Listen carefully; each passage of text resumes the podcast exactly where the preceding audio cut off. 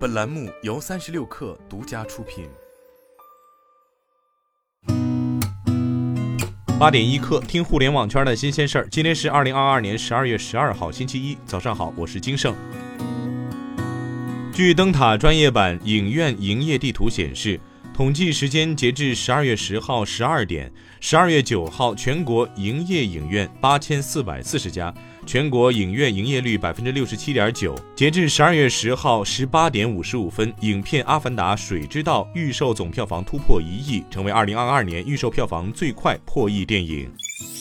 位于广汽智联新能源汽车产业园内的英派电池科技有限公司昨天正式动工，总投资一百零九亿人民币，占地约六百六十六亩，是广州市最大的动力电池加储能电池项目。工厂预计在二零二三年十月实现厂房交付，二零二四年三月前完成首期六 G 瓦时量产线导入，二零二五年底完成所有三十六 G 瓦时产线导入，届时可满足六十万辆车的装机需求。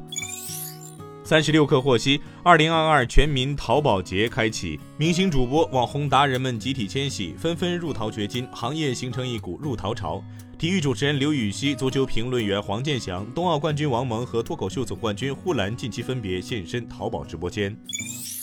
随着国内疫情防控政策不断优化调整，近日华北区域旅客出行需求趋旺，首都大兴两机场航班呈现阶梯式上涨趋势。十二月九号，两机场航班日架次较前期增长百分之六十三；十二月十号较前期增长百分之一百；十二月十一号较前期增长百分之一百六十九。预计两机场航班日架次将于近期达到二零一九年历史同期日架次的百分之七十。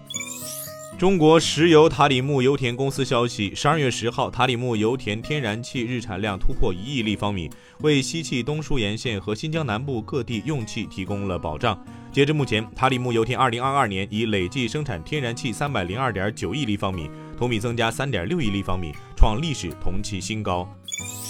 iPhone 十五 Ultra 的入门容量机型价格可能高达一千二百九十九美元，与 iPhone 十四 Pro Max 相比，价格又上了两百美元。在这个价格上，用户将得到一个由钛合金而不是不锈钢外壳制成的 iPhone 十五 Ultra。最便宜的型号将至少有二百五十六 GB 的存储空间。Ultra 还将配备双镜头的前置摄像头，这将是 iPhone 产品当中的首创。据德新社布鲁塞尔十二月十号报道，欧盟国家已就乌克兰提供上百亿欧元援助达成一致，但该社从欧盟消息人士处获悉，该决议是十号在匈牙利投反对票的情况下通过的。根据该决定，欧盟国家明年将向乌克兰提供一百八十亿欧元贷款。今天咱们就先聊到这儿，我是金盛八点一刻，咱们明天见。